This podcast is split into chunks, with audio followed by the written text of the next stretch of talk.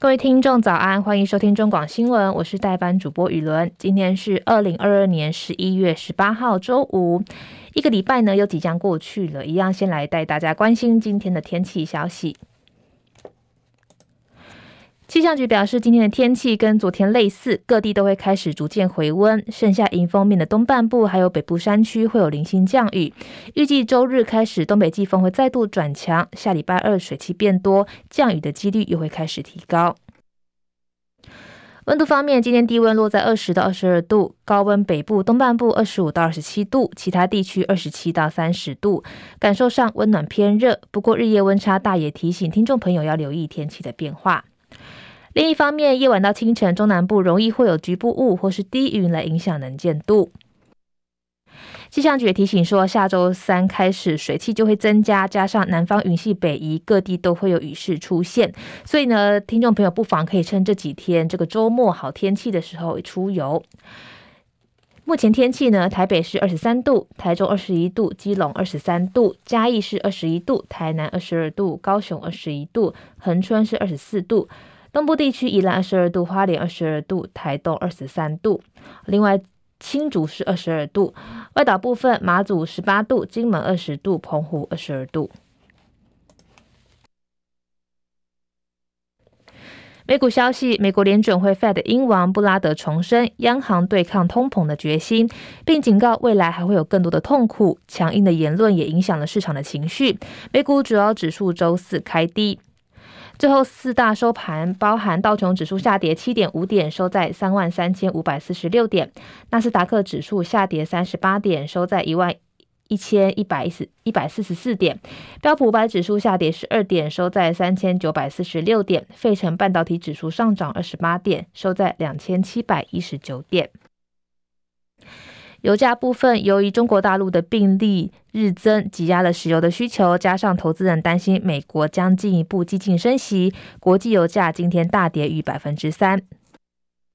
包含纽约商品交易所西德州中级原油十二月交割价下跌三点九五美分，来到每桶八十一点六四美元。伦敦北海布伦特原油一月交割价也是下跌三点零八美元，来到每桶八十九点七八美元。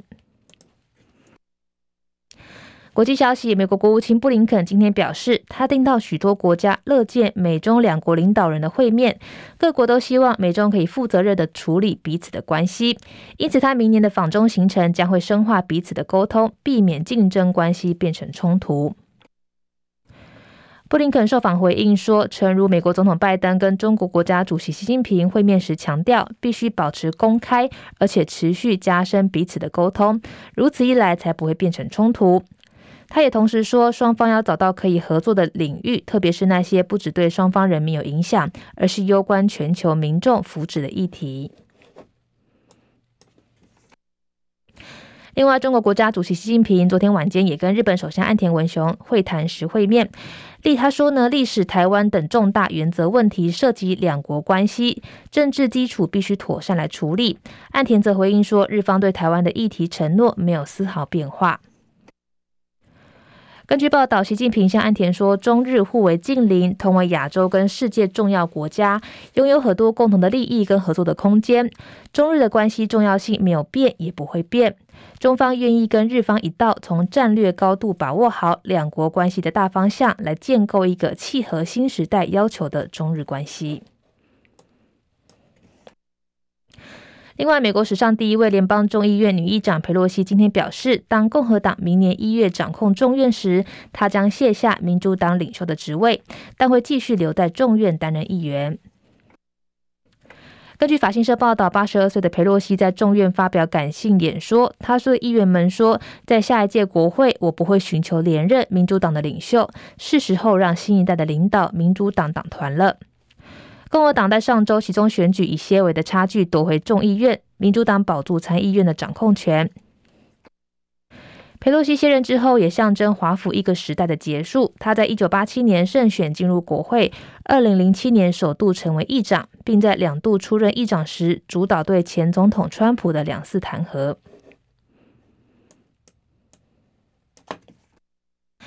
另外，荷兰法官今天判决，马来西亚航空公司 MH 十七班机在乌克兰东部遭到俄罗斯移动式的布克飞弹系统来击落，三位嫌犯的谋杀罪成立，并判处他们无期徒刑。马航 MH 十七班机二零一四年七月十七号在乌克兰上空遭到击落，一共酿成两百九十八人死亡。荷兰检方起诉了四位嫌犯。根据国际调查人员的说法，飞弹的发射地点位在亲俄的乌克兰叛军占领地区，但是俄罗斯否认跟这起事件有任何的关联。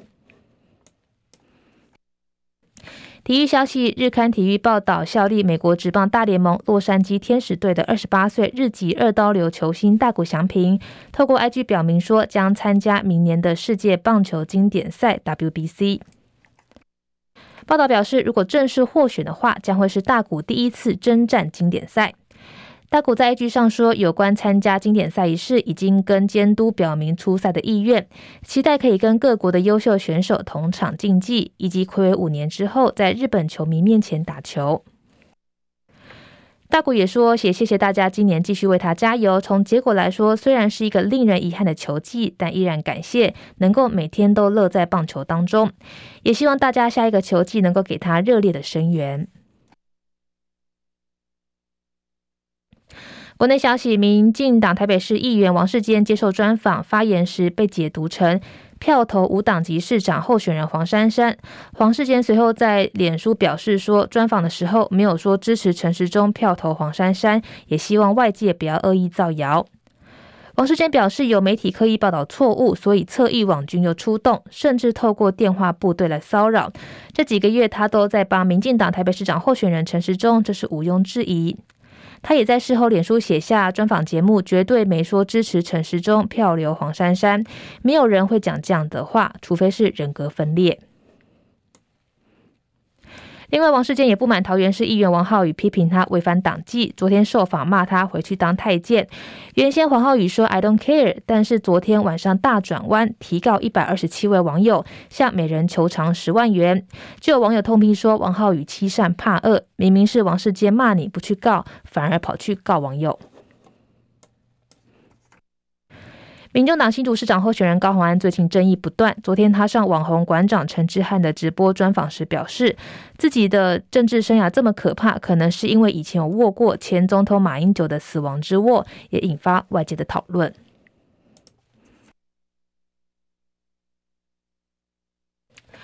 接下来是十分钟的早报时间。首先是中国时报的头版头条，谈到了二零一七年出任卫福部长前，打着“两岸一家亲”旗致赴大陆，跟中共宁波党政官员交流。蒋万安嘲蒋万安嘲讽陈时中说：“你的抗中保台 DNA 呢？”民进党台北市长候选人陈时中紧咬国民党台北市长候选人蒋万安的矽谷律师经验，是为中资公司来服务。立法院国民党团昨天揭露，陈时中曾经以台北医学大学董事的身份，前往大陆浙江宁波参加北医大宁波医疗中心感恩周年庆。北医大的简报内容还提到“两岸一家亲”，陈时中并跟中共宁波党职人士排排坐合影。国民党质疑陈时中最近标榜的抗中保台 DNA 在哪里？陈时中昨天到南投县辅选，他强调说，那次的大陆活动是公开的行程，不是私下交流。他代表北医大到大陆访视是正常的活动。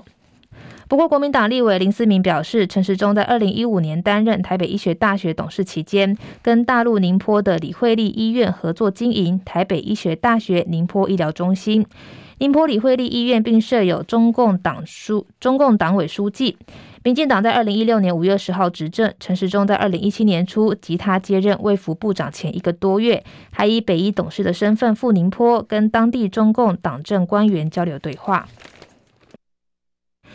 林思明说，陈时中可以带队到中国投资医疗生意，别人去大陆就被陈时中说是买办，这就是绿能你不能的双重标准。民进党说的抗中保台到底是保台还是保绿？复工之前大赚人民币，复工之后抗抗中跑台获利益。国民党立委李德维说，蒋万安在美国担任职业律师，相关的律师事务所跟大陆有业务往来，就被民进党跟陈时中以非常严厉的标准来检验。结果，国安会秘书长顾立球的法律事务所也曾经在大陆设立事务所跟营业，难道这就是民进党能，国民党不能吗？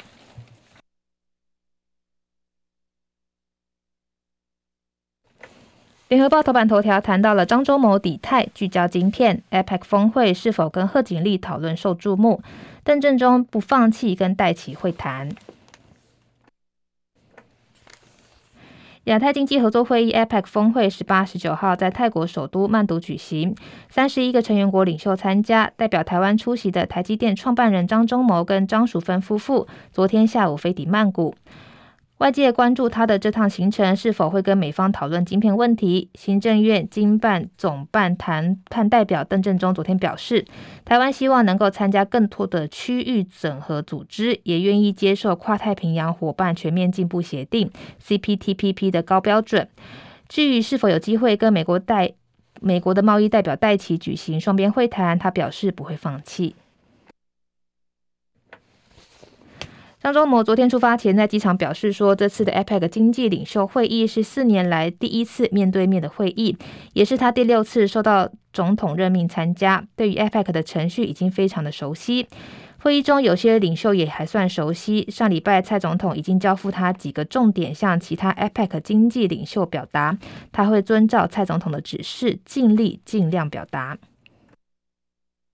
另外，APEC 双部长年级会昨天也登场，我方由行政院经办总办谈判代表邓正中跟国发会主委龚明鑫代表出席。外界关注我方跟美国贸易代表戴琪举行的双边会谈可能。邓正中昨天在记者会上会后表示，戴琪的确一整天都坐在会场里面，是很认真，也非常敬佩他的认真。我没有办法证实是否有讨论的方法，但是不会放弃。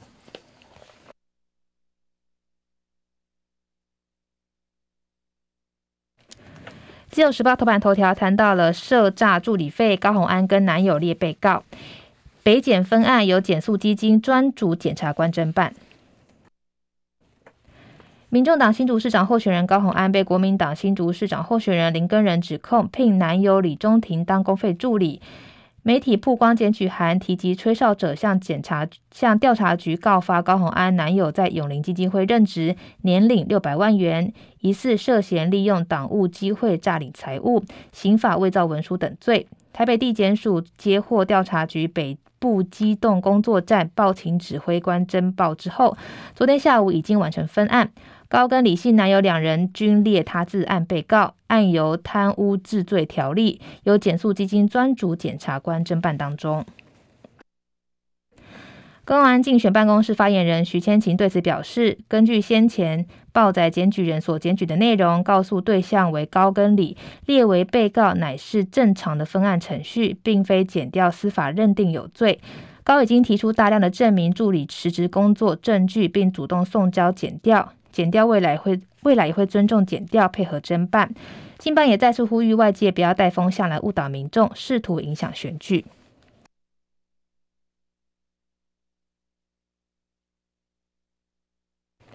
接下来是经济日报头版头条，谈到了外资翻多，大立光重返股王，看好受惠新 iPhone 镜头升级效应，小摩目标价喊到两千五百元，瑞银上调到两千三百元。大立光昨天因为摩根大通看多报告，在外资以今年最大买超量十六点六亿元推升，中场大涨百分之六，收在三两千三百一十五元，重登股王宝座。目前外资对大立光翻多，已经有六大投行将目标价上调到两千元以上，是否有机会王者回归，重返荣耀，引发市场热议。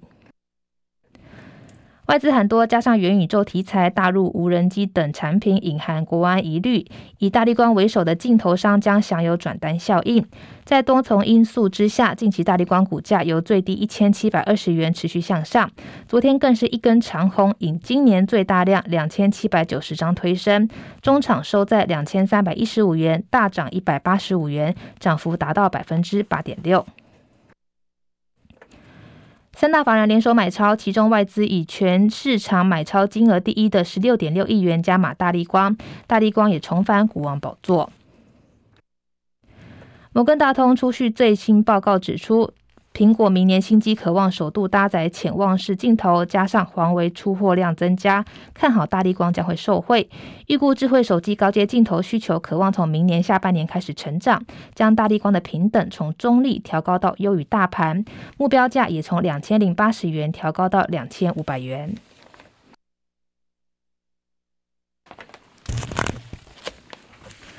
工商时报头版头条谈到了立讯抢苹果，和硕淡出，红链攻势再起。立讯员工进入上海昌硕厂，应该跟苹果叉 r 有关。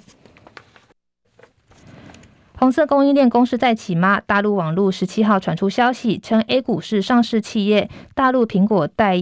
代工业者立讯精密已经在近期收购 iPhone 代工厂和硕旗下昌硕科技位在上海浦东康桥工业区的部分厂房。消息人士表示，立讯精密之后将带领自己的员工进入该厂区。对此，立讯精密投资者关系处十七号稍晚表示，收购如果达到披露标准，公司就会公告。